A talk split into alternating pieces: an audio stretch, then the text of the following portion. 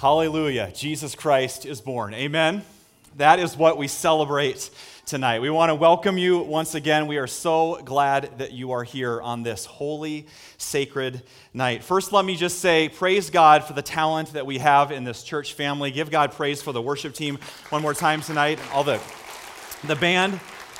Uh, all the musicians, uh, people working behind the scenes, uh, as well as our, uh, our resident uh, chalk artist, Sarah Burrier, over here tonight, that's going to be uh, just worshiping through art. And maybe you've never seen something like that before, but Sarah has this gift for just listening to God, and that's her task tonight is to listen to God and worship through what you're going to see develop on the canvas. So you'll never hear another pastor probably say this, but I'm giving you permission to not pay attention to me if you don't want to. Uh, if that's more intriguing, focus on that. There's a lot of different ways that we can worship. There's so many people that make these services happen. There's a few of us that are up here on stage that you see, but there are literally hundreds of people behind the scenes making these services work. From the people that greeted you in the parking lot with the, the Mary Poppins look uh, with the umbrella and everything, uh, in, in the vests and the carolers and the cookies and the, the coffee and everything like that. Praise God for all of the wonderful servant hearts. Let's thank them tonight for everything that they do. Absolutely.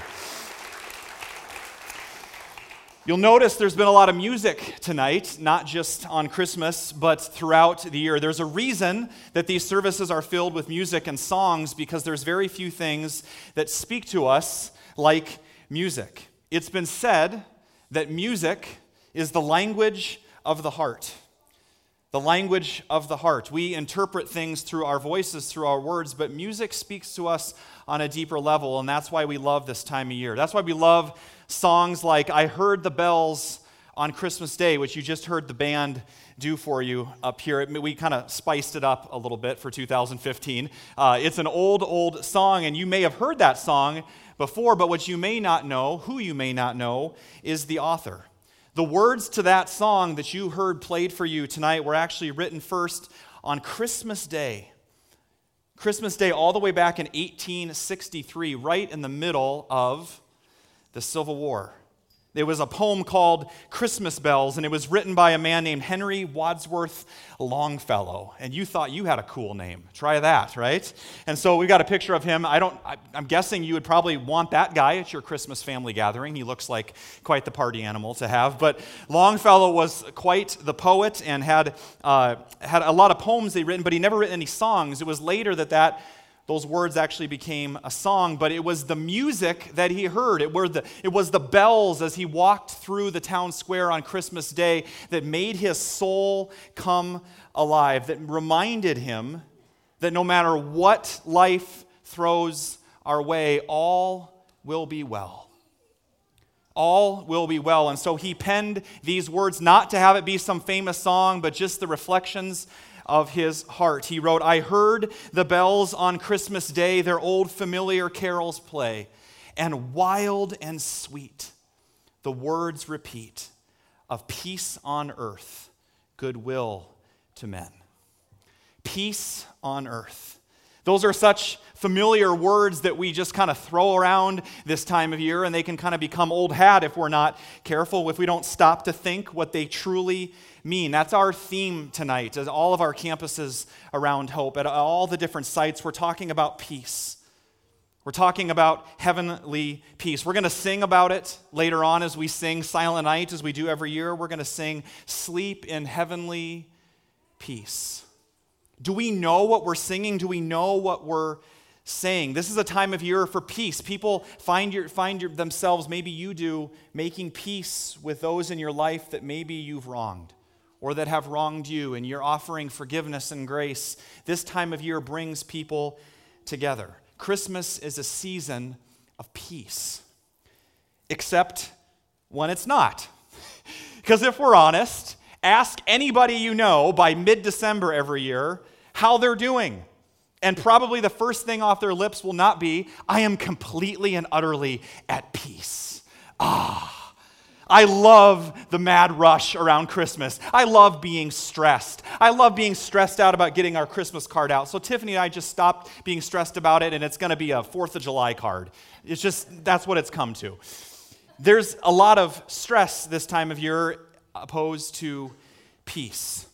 Certainly true uh, of our family. In fact, a few weeks ago, maybe some of you that have young kids can identify to this. Maybe you experienced this on your way here tonight. And it is a victory that you are here in one piece this evening. Praise God that you're here with young kids. We're happy uh, for that. A few weeks ago, we were driving in our uh, car, our family car home as a family after a long day, and we were all tired and stressed out. Our uh, infant, our, our six month old Evie, is just screaming at the top of her lungs because that's what she loves to do.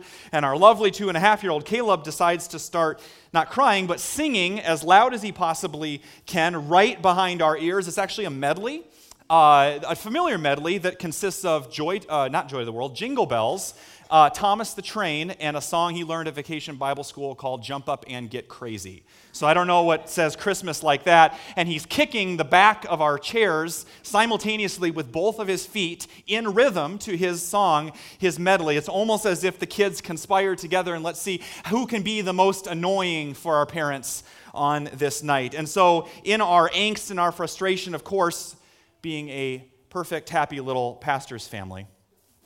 My wife and I turn around and we say, Oh, dear precious children, how we love your perfect heavenly voices, but now it is time to be still and know that He is God.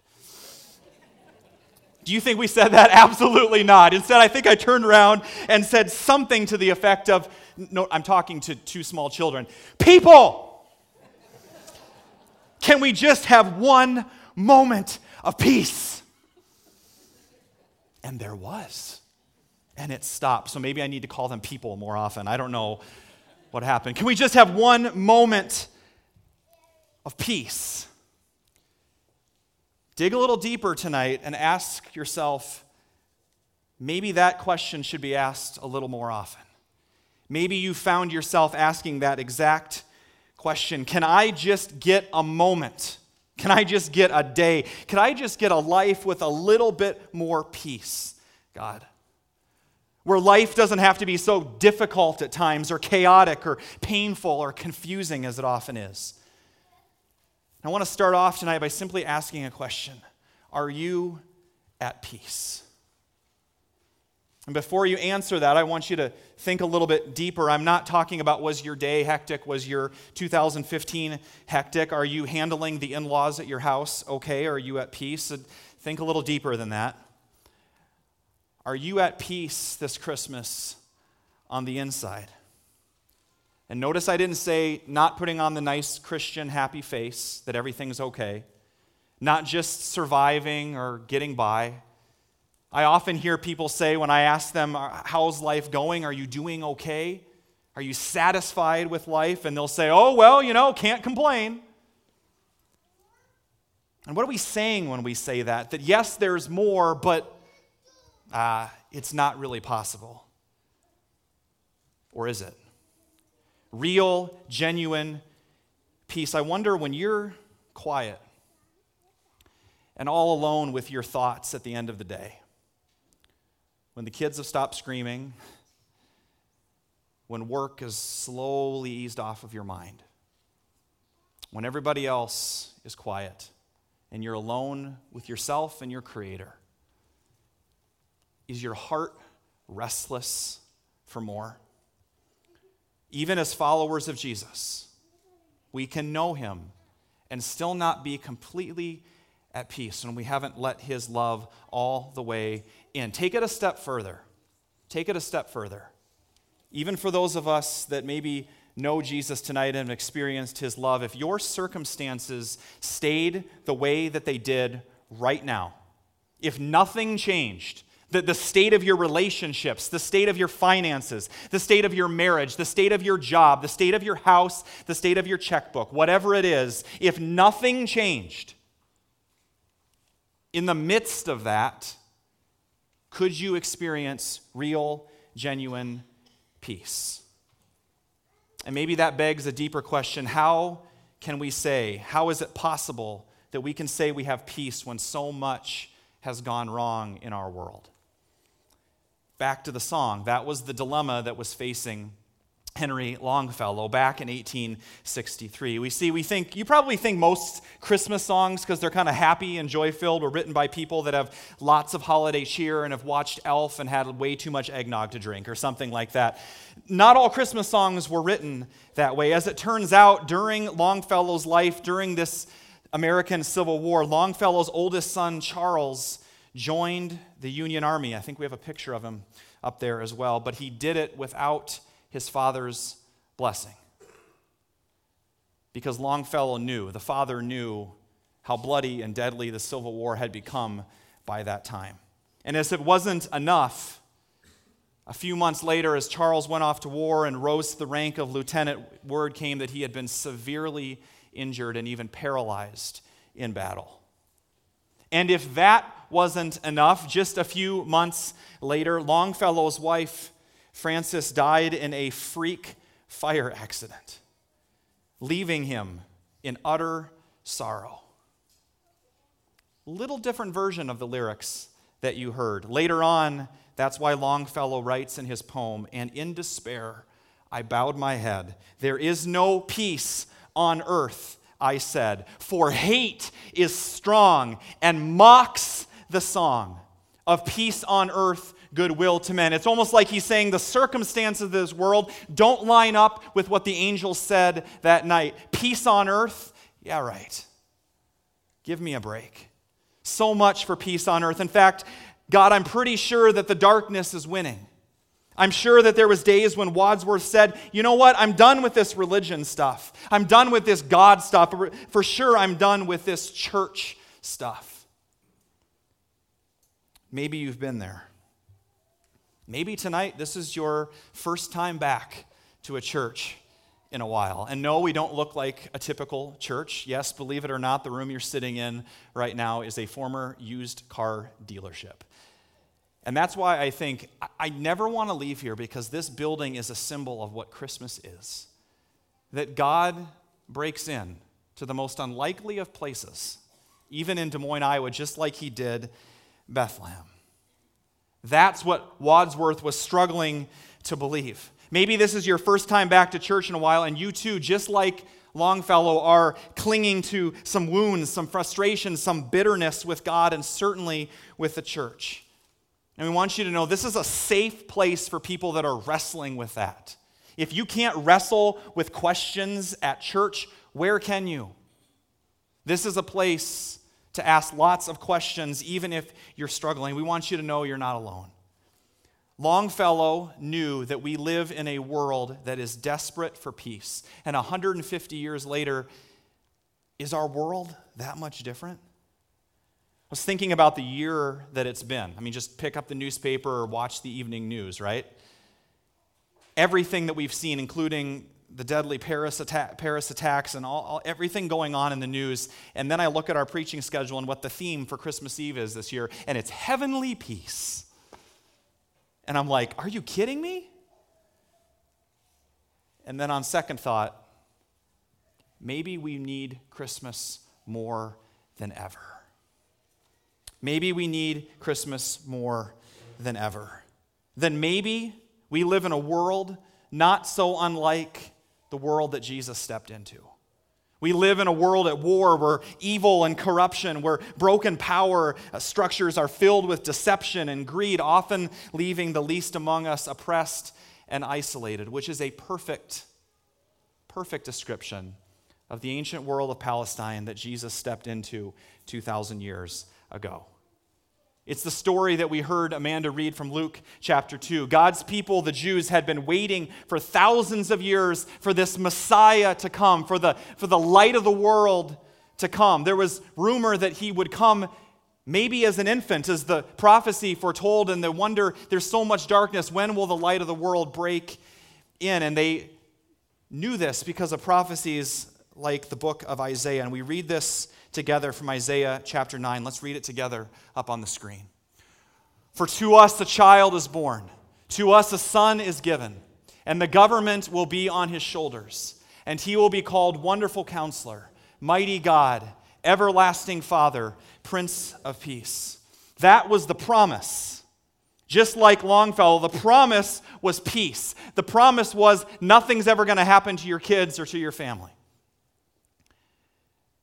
until life happens, until hundreds and hundreds and hundreds of years go by and God's people are still waiting. They're still in oppression. They're still facing the tyranny of the Roman government. That was not their experience, peace on earth. And after years of waiting, they had to feel completely lost, completely stuck in their circumstances, completely stuck.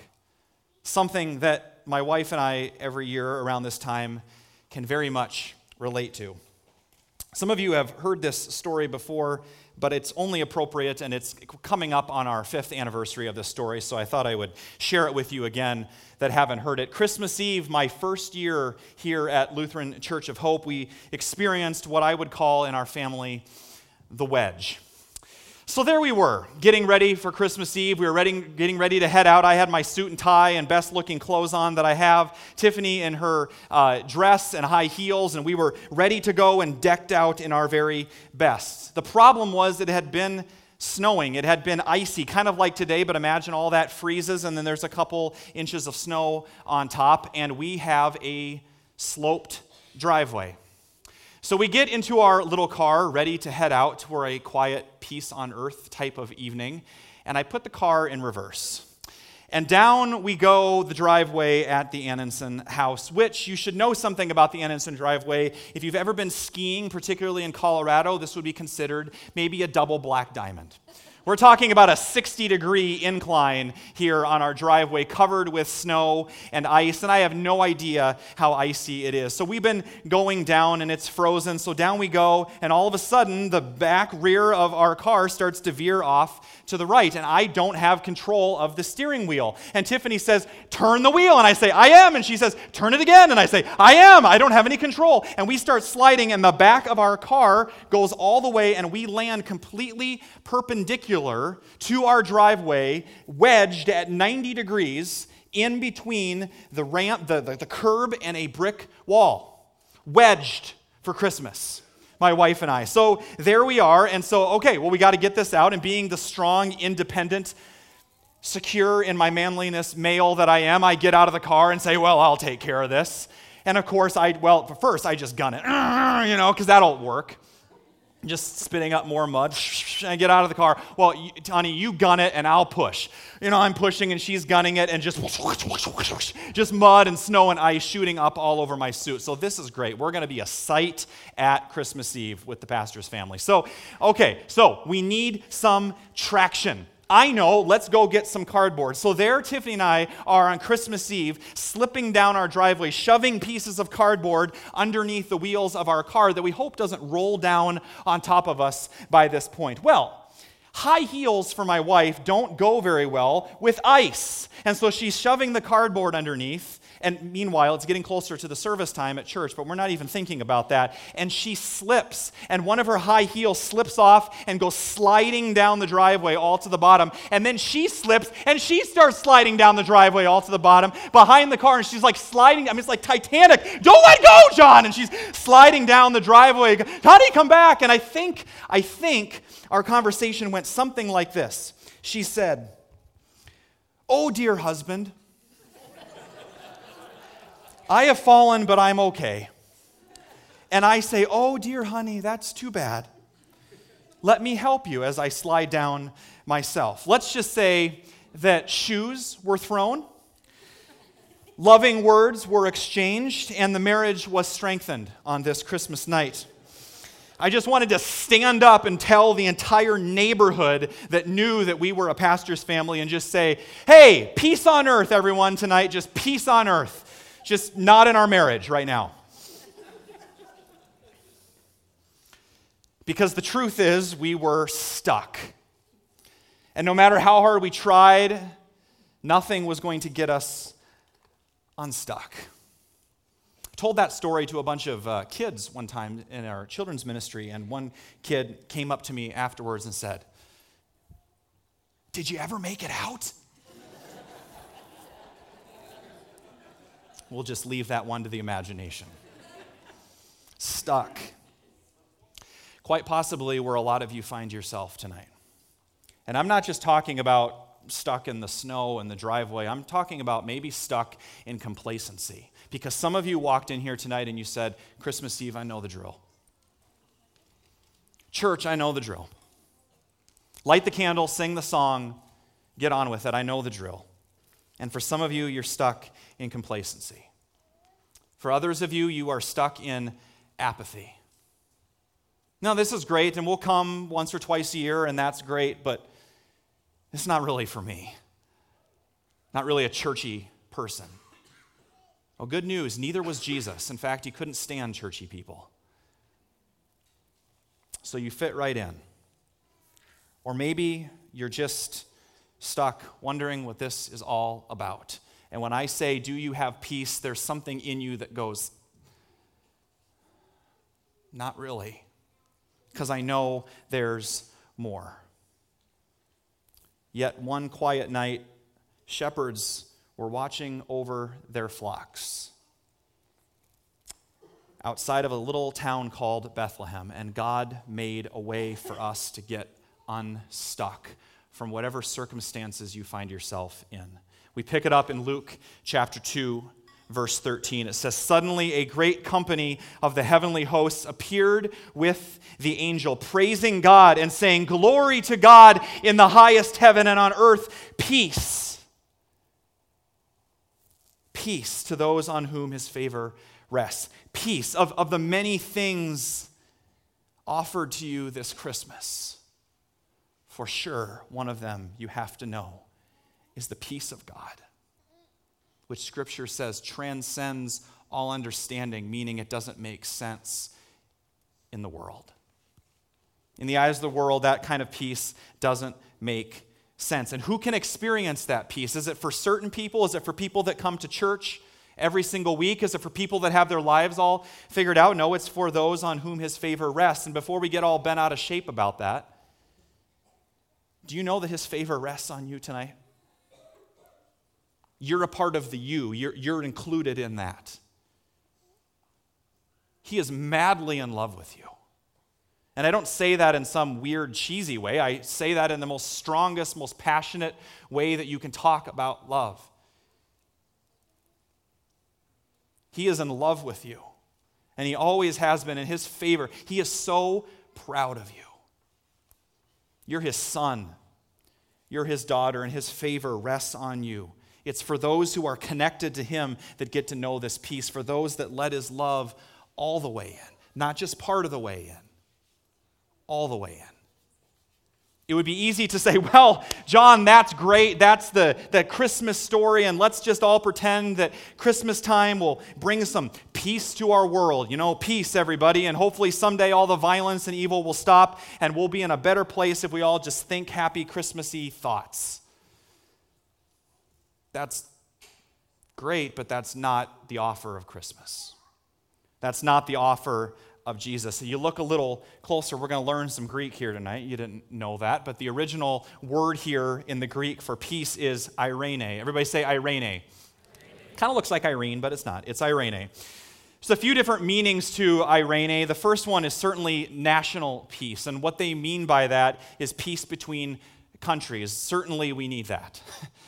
It has been that kind of year. God knows that's what we need. And the nations no longer will war with one another when hatred and violence will cease forever. And I would love to say that at Christmas, the coming of Jesus, the light of the world into the manger, well, that just put an end to all that.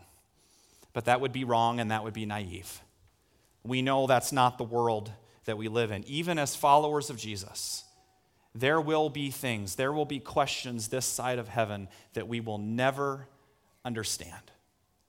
And as much as we try to make up trite little answers of why things happen the way they do in this world, we have to be very careful when we try to play God because we're not. Only He is and this side of heaven, there will be some things that we do not know, but that doesn't mean that we stop working towards those things. It doesn't mean that we start, uh, stop working towards healing and peace this side of heaven. One day, God's peace will prevail. We read in, in the book of Revelation that one day, we read this at people's funerals, memorial services all the time, because it's a powerful reminder that one day, one day, there will be no more pain. There will be no more sorrow. There will be no more tears. And for those of you that maybe have an empty seat at the Christmas dinner table this year,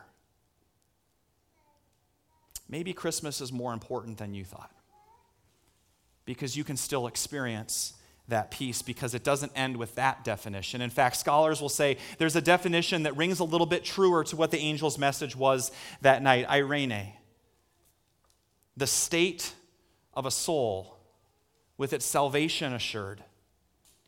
Get this fearing nothing from God and content with its earthly lot, whatever that may be. The Messiah's peace. The Messiah's peace. I think we long for that. In that quiet moment when you're alone with your thoughts, don't you want to know where the story ends? Don't you want to know where your story's headed? Don't you want to have assurance of that? Don't you want to know that you know, or are you just going to kind of float through life? Yes, peace one day, Eirene means, but for the angels that night, they were talking about a present reality. They were talking about something that you could experience right now, right here. December 23rd, 2015, you can experience peace now.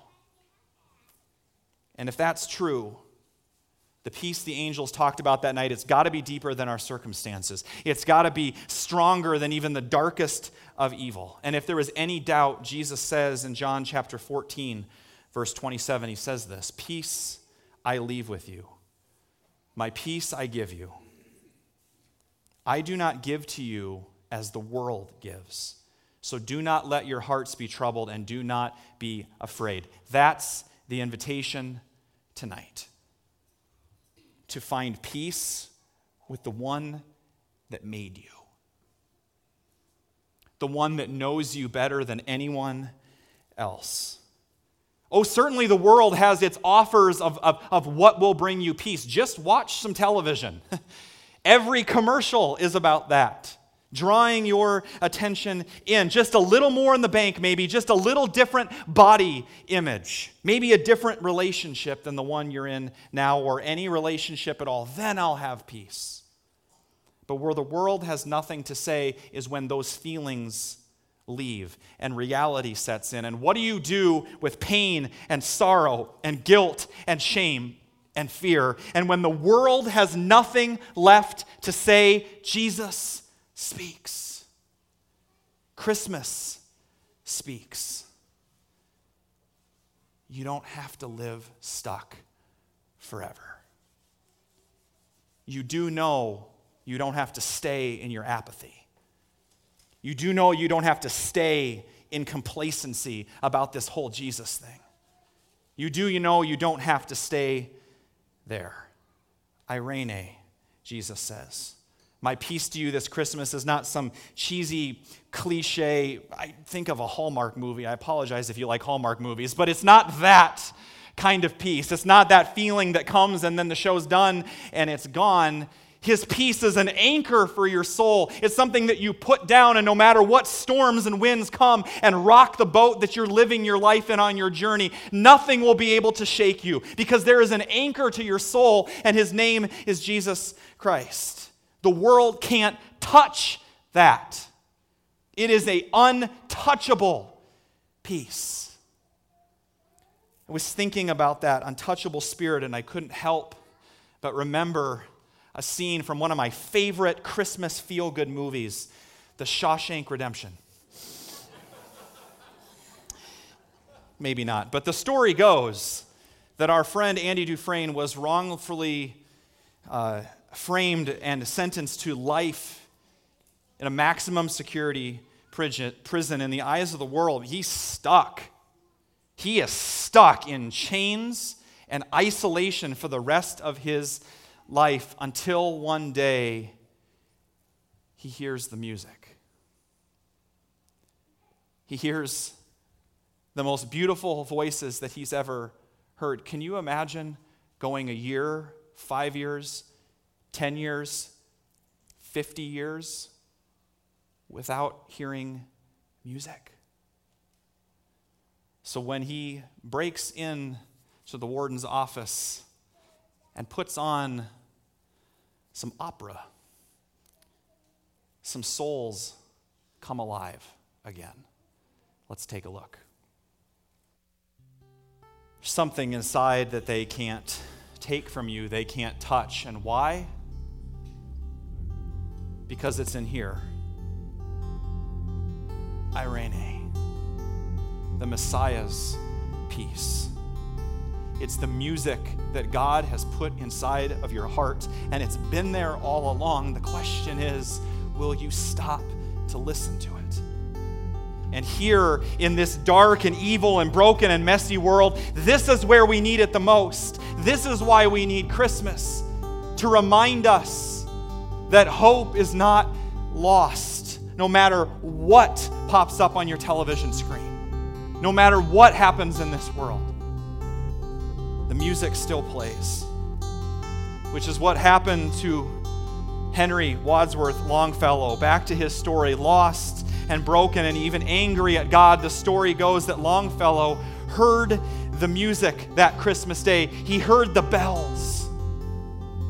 He heard the bells on Christmas Day, and in the midst of his son being devastated by war and the tragedy of losing his wife, the bells just kept on playing. The music just kept on playing. It didn't stop when life got difficult. The bells kept playing on and on and on. And so he writes this powerful final verse that should just rock us in our, heart, in our hearts and our minds tonight. Then peal the bells more loud and deep. God is not dead, nor does he sleep. The wrong shall fail and the right prevail with peace on earth, goodwill to men. When you know the story, the words take on that much more weight. Where is God in the darkness? Where is God when evil surrounds us? Right in the middle of it. Right in the middle of it. God is not some distant, irrelevant being. He is the God that, as C.S. Lewis once wrote, whispers to us, whispers to us in our pleasures, speaks to us in our conscience, and shouts to us in our pain.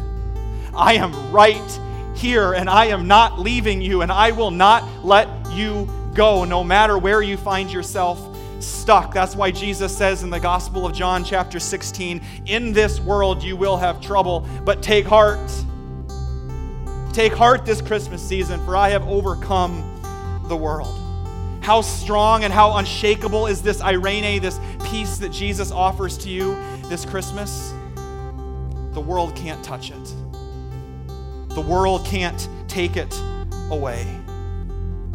Nothing can take it away, not even death. And in this past year, I have had the privilege and the honor of walking alongside several members of our congregation that have felt, that have experienced life-threatening diseases and then eventually death. A few months ago, I got a call that there was a man named Rod that was at the hospital and he wanted to talk to a pastor. So I hopped in my car that was no longer wedged and I drove down to the hospital. And as I start walking down the hallway, I realize I'm on the cancer treatment unit. And so I'm expecting to walk into the room to see some depressed, downtrodden man with probably not a lot of hair. And I walk into the room, and when I meet Rod, he gets up and wheels his IV cart over to me, and I have never experienced someone with so much peace and the biggest smile. And we sat down and we talked for an hour. And in the midst of chemo and radiation and treatment, and his body, once strong and put together, his body starts to fail him. His biggest concern knowing that, as the doctor shared, he probably has weeks, maybe a month. His biggest concern is his six year old son that he'll be leaving behind. And he said, John, do you, do you think that he knows that his dad loves him?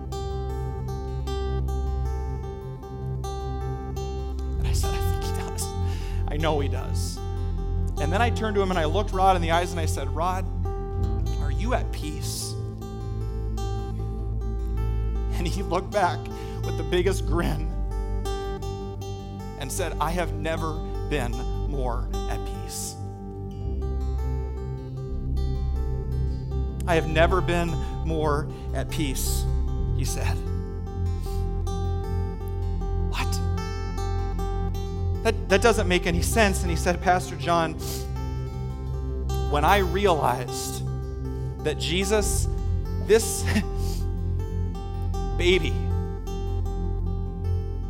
who became a man, who is our Savior, when I realized that Jesus has defeated my sin and my death, when I realized that He has overcome death, that means the worst thing that I could ever experience, the scariest, darkest thing that this world could ever throw at us, that He's already defeated that.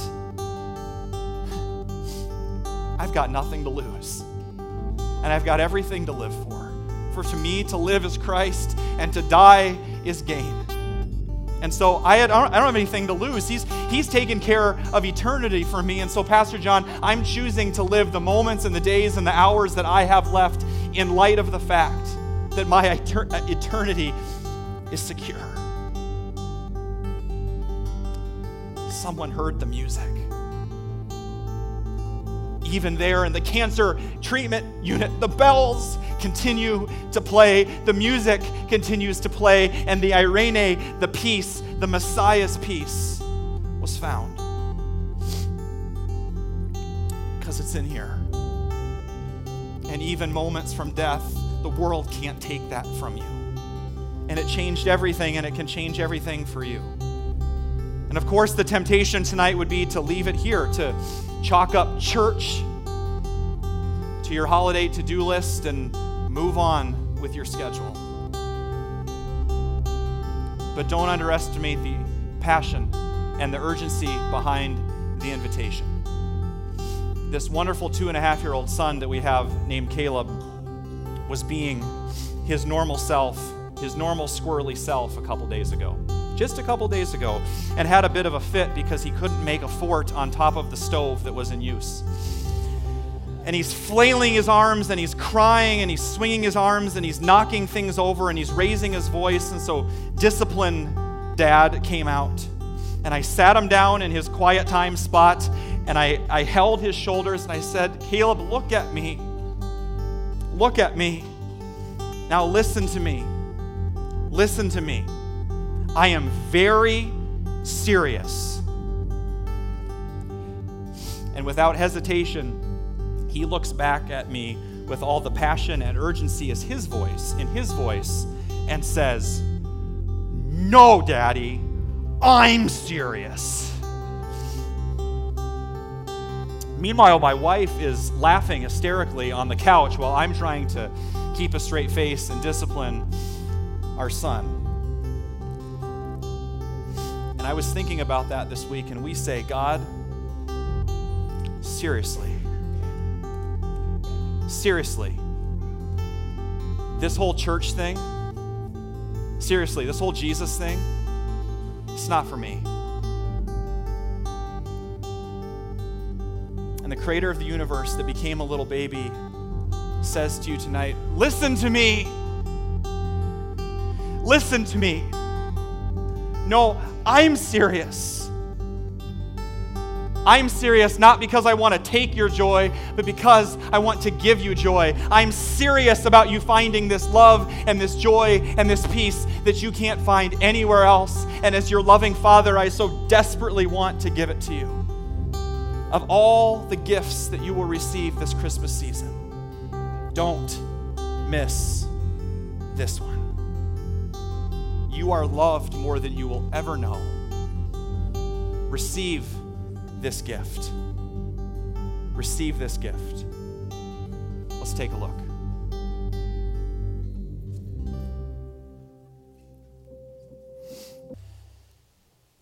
Have you heard the music tonight? Have you experienced his peace? Not just in words, but in the reality of your heart. This gift is for you. The light of the world has entered into your world, and he wants to give you this gift tonight. So at this time, I'm going to invite our ushers forward, and if you would reach under your chair and find the candle that is underneath there, take it out and get ready for that. In a moment, the ushers will begin to light your candles. If you need one, simply ask one of the ushers, and they'll be coming down the aisles, and we simply ask that you tilt the unlit candle tonight.